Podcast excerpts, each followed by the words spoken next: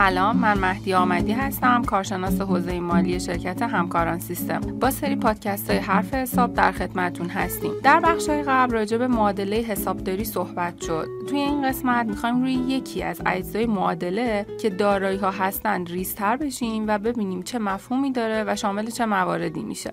دارایی واحد تجاری عبارتند از کلیه اموال و حقوقی که دارای ارزش پولی باشند. دارایی واحد ممکنه عینی و مشهود باشند مثل زمین، ساختمون، موجودی نقد و کالا یا به صورت حقوق و امتیازهای مالی غیر قابل رویت باشند مثل سرقفلی یا مطالباتمون از اشخاص و شرکت ها. دارایی ها بر حسب سرعت تبدیل شدن به وجه نقد به دو گروه دارایی جاری و دارایی غیر جاری تقسیم میشن. حالا بریم ببینیم دارایی جاری چیا هستن. دارایی جاری دارایی هایی هستند که انتظار میره ظرف یه دوره مالی به وجه نقد تبدیل بشن یا به فروش برسند و مصرف بشن. حالا ببینیم چه مواردی تو دسته دارایی های جاری قرار می‌گیره. یک موجودی نقد و بانک. کلیه وجوه نقد و اسناد بهاداری که تو حسابهای بانکی یا صندوق یا های شرکت موجوده اهم از ارزی و ریالی موجودی نقد و بانک اون شرکت گفته میشه. دو سرمایه گذاری های کوتاه مدت مثل سرمایه گذاری تو شرکت های بورسی.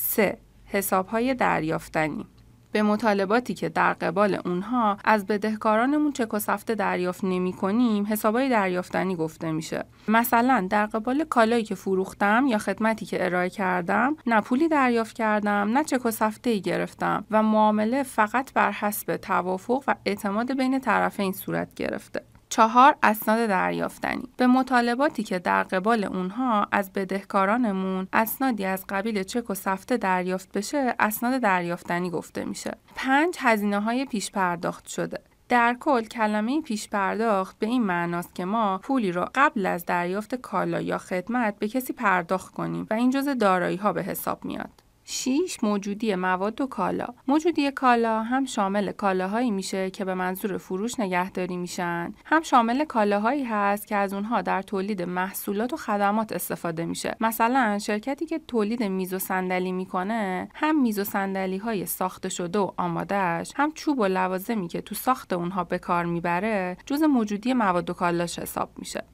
تا اینجا دارایی های جاری رو بررسی کردیم. الان می‌خوایم ببینیم که دارایی های غیر جاری تعریفش چیه و شامل چه مواردی میشن. دارایی غیر جاری دارایی هایی که انتظار نمیره توی یه دوره مالی قابلیت تبدیل شدن به وجه نقد رو داشته باشن یا تبدیل به کالا بشن و به فروش برسن و وجه اونا دریافت بشه دارایی های غیر جاری نامیده میشن. دارایی غیر جاری سه نوع هستن. یک دارایی های ثابت مشهود. مثل زمین، ساختمون، ماشینالات، اساس منصوبات. دو دارایی های نامشهود مثل حق اختراع، حق چاپ، سرقفلی و سه سرمایه گذاری های بلند مدت. در این قسمت راجع به دارایی ها صحبت کردیم. در قسمت بعدی درباره بدهی ها که یکی دیگه از اجزای معادله حسابداری به تفصیل پرداخته میشه.